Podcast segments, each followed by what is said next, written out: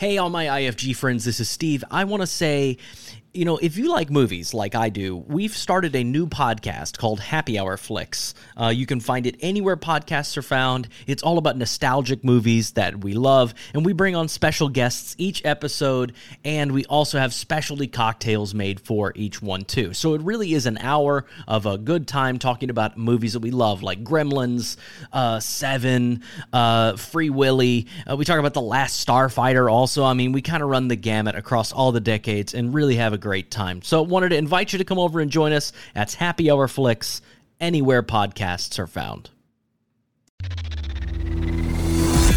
This is the, the independent independent independent filmmakers guide from Framework Productions. Framework Framework Productions.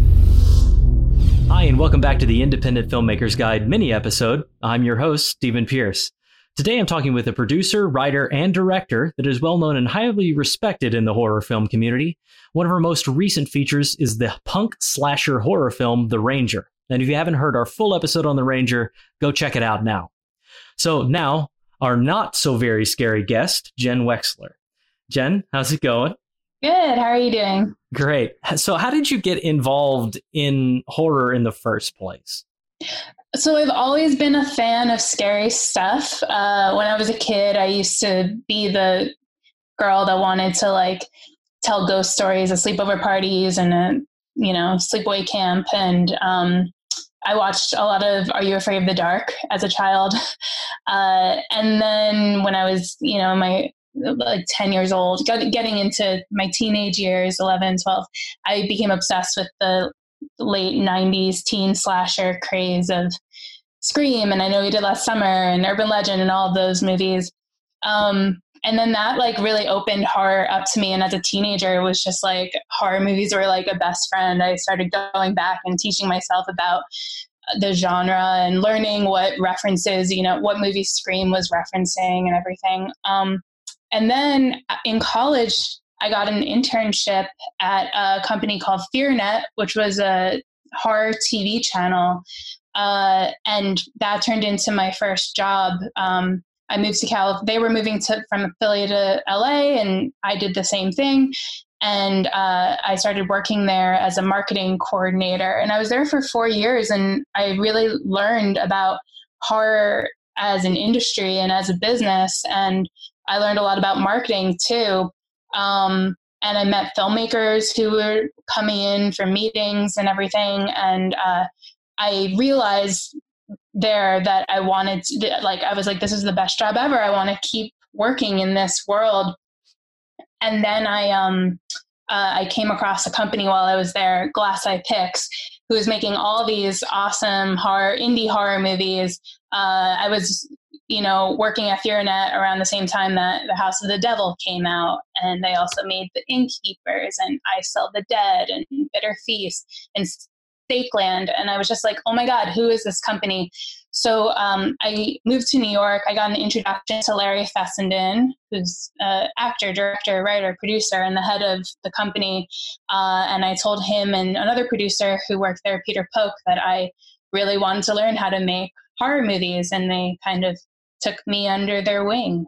Wow, that's a great. I mean, getting connect with some. You you moved from L.A. to New York, but strictly because to find that find that job. No, I was moving to New York anyway, but I had a list of like, okay, here are all the horror companies in New York that Got, yeah, you targeted places that you that you felt were good for you, that you had a passion for, that felt like shared like a like identity. Yeah yeah, it's exactly a kind of similar thing to how I got in started in the first place. When I first my first job was actually in radio, and that's exactly what I did. Is I you know was just like, hey, I think I'd be good at this. I want to do this, and kind of almost pestered them till they gave me a job.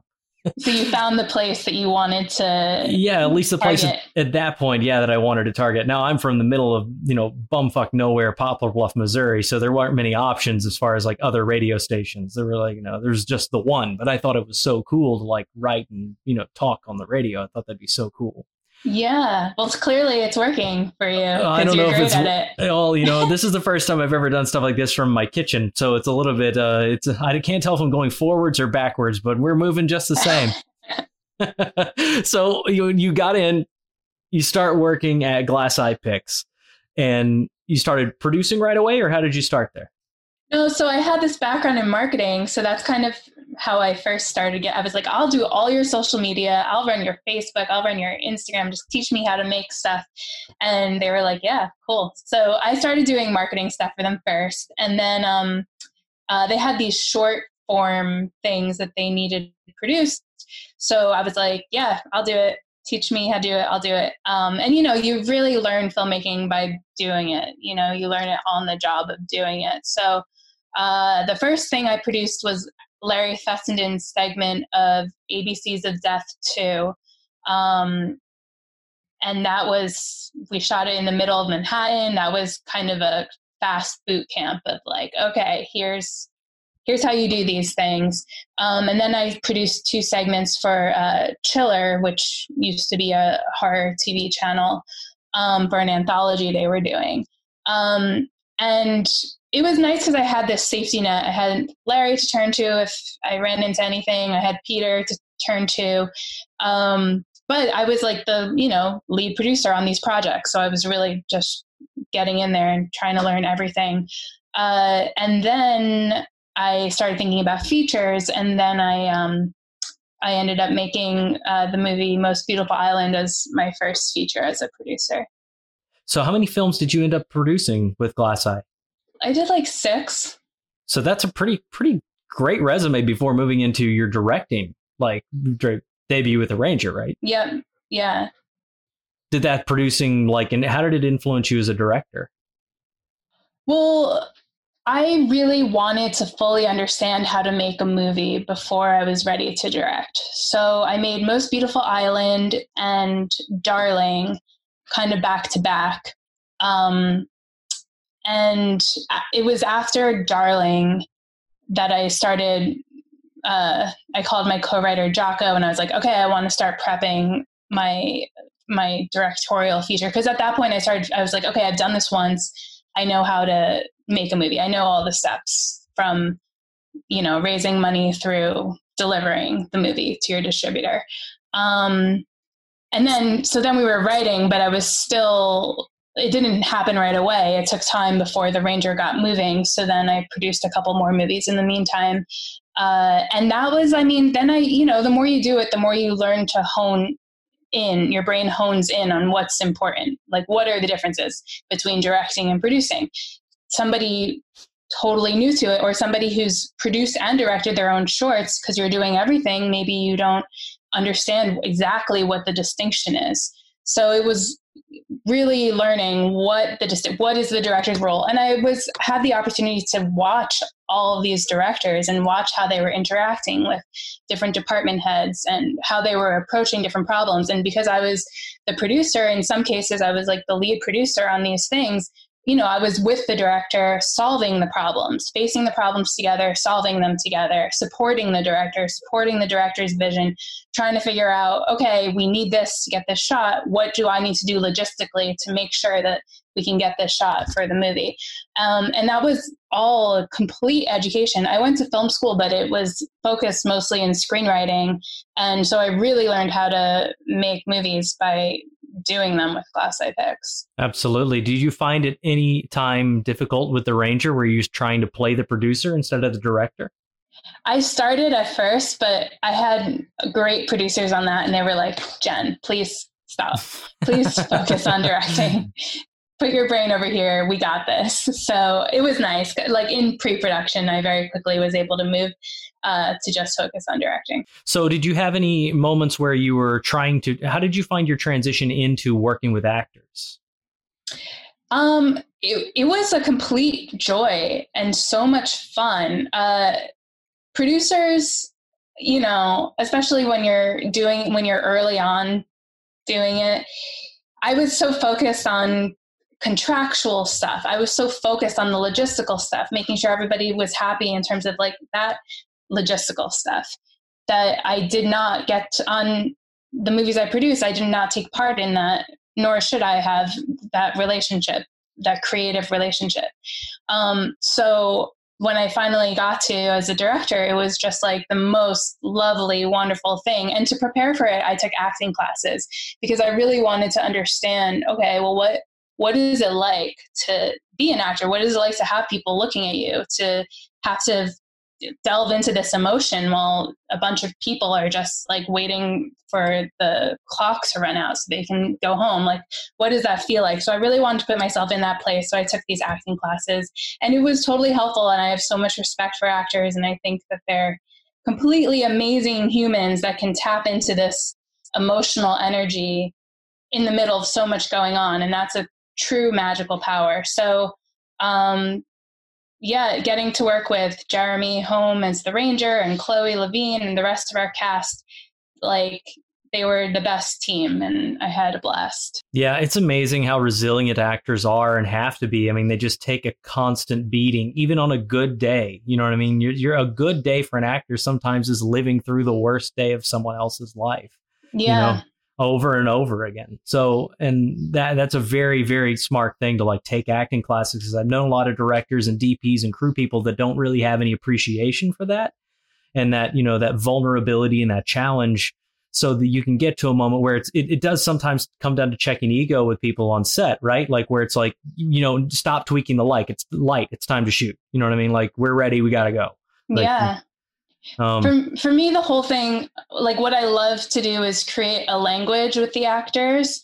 Like we each, I have my own language with each individual actor, and we have our own understanding, our own bonding over the material. Um, and we've taken the time in pre production to create this character together. Uh, as the director, I see, I, I have an overall understanding of the whole movie and the themes of the movie and the, the things I'm trying to hit and the things I want to really rise. I have that overall thing, but I can't get into the interior of the character. There, the interior world of the character is like a, a ocean. It's like an entire sea. So I want to create, I want to have the initial conversations with the actor so we're both like diving into the same sea together, but they're the ones that have to go on that dive, you know? Yeah, no, absolutely. And they have to fill it the whole way. So did you start, was The Ranger your first directing thing or did you do short films before that? I did shorts before Glass Eye Pix. So before I produced anything, I had made my own little three minute long horror shorts. And um, I did a couple of them and they were really fun, but I really didn't know what I was doing. And I was just putting things together, trying to figure it out. Um, so when I shot The Ranger, it'd been a minute since I directed shorts. I directed a teaser for The Ranger, uh, so that kind of like got me back into it a little bit. But directing The Ranger was my first directing thing in a long time. So whenever you you shot the teaser to help with financing and get the the whole thing together, right? Mm-hmm. Like how did the the how did you get the the resources together to make The Ranger in the first place? So I had a script that Giaco, my co-writer Giaco, and I had written. Um, I started putting together different materials. I started to cr- create a lookbook. I showed it to Larry Fessenden again, who I was working for at Glass Eye, and he was incredibly supportive. Um, but financing is its own thing, so uh, pretty much had to you know, I started showing it to different producers that I knew, different finance people. What I found was, was really helpful is I started applying to things. It was my first feature. I'm a female director, so there's different grants and stuff available to me. So I got into this thing called the Kickstart Diversity Program, and it wasn't a grant or anything, but it was uh, they offered discounts and stuff, and they offered like tools to get you in the right mindset and stuff to go out and make your movie. So um, that was though for me uh, the first stepping stone because it was like look this is an organization that believes in the movie. So you put that in your lookbook. Then i submitted to the frontiers market at the fantasia film festival which i talked about on uh, another chat with you guys. Um, but it's this great program where you pitch your concept to a room full of industry people and investors. And and that went incredibly well. You have all these like one-on-one speed dating meetings over the course of the weekend. We met a ton of people. A lot of people became aware of the project. We got press written up about it. So all these things you know they're they're all things that then you're like look all these things believe we're part of this program and we're part of this program. So when you're talking to producers and investors look at all the people that believe in us. And you have to really start building your team that way. And you have to start putting your team together. I mean the thing that investors and producers want to know is that you're confident and you have a confident vision.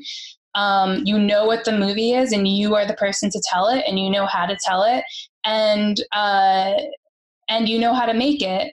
And you prove those things by saying this is who our dp is and this is what else our dp has done. This is you know if you have any producers attached in which case in this case i had larry fessenden as a producer this is you know larry fessenden glass eye pix they're a producer on the film so you're providing safety uh, for the person who's thinking about giving you money so that's what we did and ultimately we raised our financing Generally, was this all privately funded? Like, was it all private equity, basically?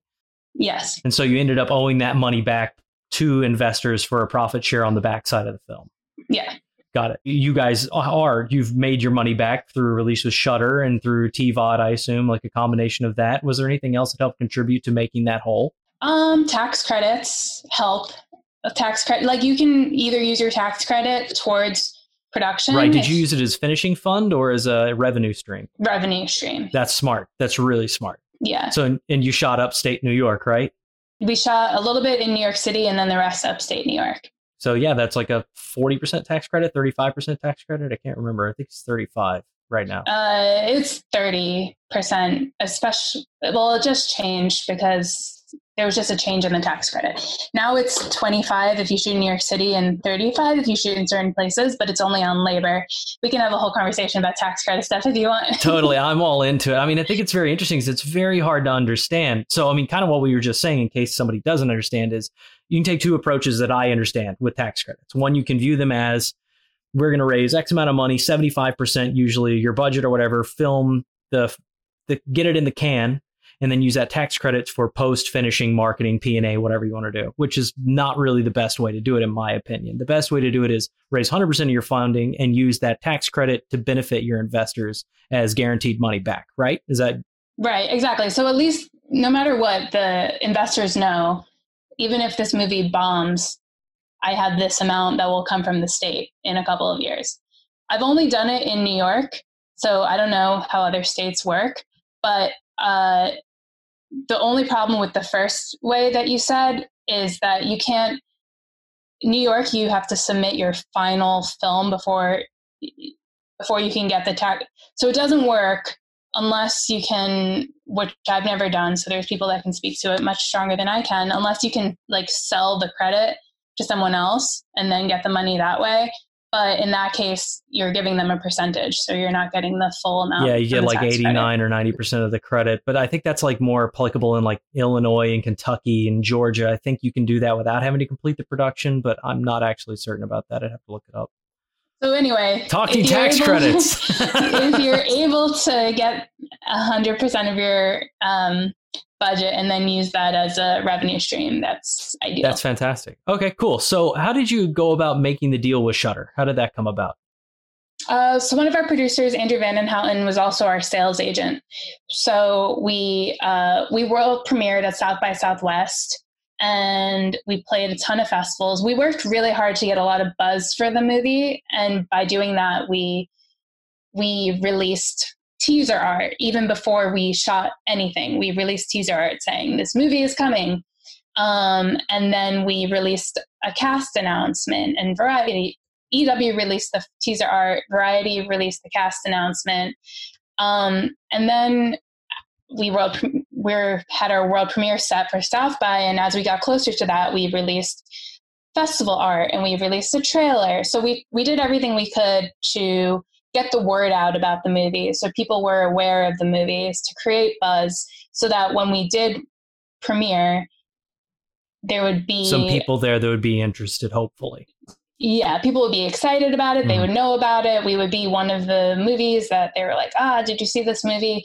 So that was our goal. I, it seemed to have worked well. Uh, so then out of South by Southwest, our sales agent made the deal with Shudder. So, what was your festival strategy? Like that was your marketing strategy, kind of leading into South by for the premiere. Did you target South by specifically for any reason? I mean, South by had always been a dream of mine. When I worked at FearNet, I years before I had gone to South by Southwest to like take photos of the red carpets and stuff, and I was just like, "This is the best festival ever! I'm having so much fun. I'm so jealous of all these filmmakers. My dream is someday I'll have a movie here, whatever." So, uh, when we got in, when the Ranger got in, I was like ecstatic, and it was the best. Um, so did you hold off i guess did you hold off to release did you go to them first or were you thinking about other festivals like you know the other tiers like tribeca or you know toronto where did you, did you apply to all of those and you're kind of waiting to see what happened? Yeah you kind of want to follow the calendar. It kind of depends when your movie is finished and when you're ready to start showing your movie. And then you're you're kind of following the festival calendar so for us it made a lot of sense to submit to South by because uh, the movie was close to done at that point. So we submitted. And then, um, you know, had the movie been finished in June, we would have been submitting to different festivals. Uh, but most most people want to like follow the calendar and see what's coming up first. What was the IFP Narrative Labs fellow? You were a part of that as well, right? Yeah, I was. Um, that was for a movie I produced called Only a Switch, and uh, that it was an amazing experience. I encourage everybody to apply to the narrative labs because um, so that was I had I think I had only shot Most Beautiful Island and maybe Darling at that point, but those movies weren't even done yet. And so we had only a switch in those two movies. And I was like, it just teaches you everything about post production through delivery. Every question you could want to know, like how to work with sales agents, how to find a distributor, how to have those conversations with distributors so you know you're choosing the right one. Do your dreams for the movie match up, like your expectations for the movie? Like these are all conversations you should have when you're talking to distributors and they're interested in your movie and you're trying to figure out who you should go with. Like, do you care more about the finance like the money that they might pay or do you care about creative control? Maybe one distributor will give you creative control but they're not offering an mg whereas another distributor will give you a good mg but you have no creative control over the materials. Like these are all questions filmmakers have to ask themselves as they're trying to sell their movie. So uh, the narrative labs taught us all about all these things and what to expect and um, uh, they brought people in to talk to us, and it, it was a really lovely experience. Fantastic. So, what is what are you thinking you're going to point to next? Are you still aiming to direct? Is that where you want to stay in that lane now? Because that's where you wanted to go. Yeah, I just have so much fun directing. I love producing also, but I'm directing is it just hits a different part of my brain, and uh, it's just so joyful. So I um, for now, I'm I'm focusing on directing. Fantastic. Well, Jen, it's been awesome to talk to you. Thank you so much for taking the time. Thank you. Filmmaking is a collaborative experience, and so is this podcast. So be sure to follow us on Instagram for all upcoming episode announcements at framework underscore productions. There, you can also leave your questions and comments for our guests and for any topics you'd like us to cover in the future. Subscribe to Independent Filmmakers Guide wherever you get your podcasts. Give us a rating and let us know how you like the show with a review. It really is helpful. And if you'd like to read the credits for an episode, call us at 347 871 1559 and leave us your email. Hi, this is Jeremiah Kipp. I'm a horror filmmaker from New York, and I'm reading the credits. IFG is produced by Framework Productions and directed by James Allardyce. It's produced by Matt Mundy, edited by Audrey Ray McHale, and hosted by Stephen Pierce. The music is by Glassboy, and his music can be found on freemusicarchive.org. Thanks for listening.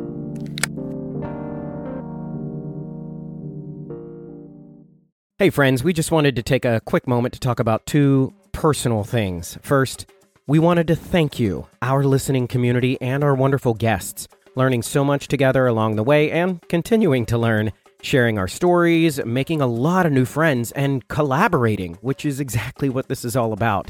Which also brings me to my second point. In great part to many of these new relationships, we wanted to let you know that we've taken a lot of this advice ourselves and made our own narrative feature film Herd, H E R D, Herd, which is premiering this October on Friday the 13th in select theaters as well as on VOD. Personally, I think it's the perfect kind of scary movie to watch during our favorite scary season. So we'd love for you to celebrate with us and watch Herd. You can pre order it on Apple TV, and of course, do the communal thing, see it in theaters. Of course, for all of this, please see our show notes, but basically, we're going to keep it all updated at herd.film. That's H E R D dot F I L M, herd.film as well. Thank you again. And be sure to give us a rating and a review over on Apple Podcasts so we can continue to build this community and collaborate.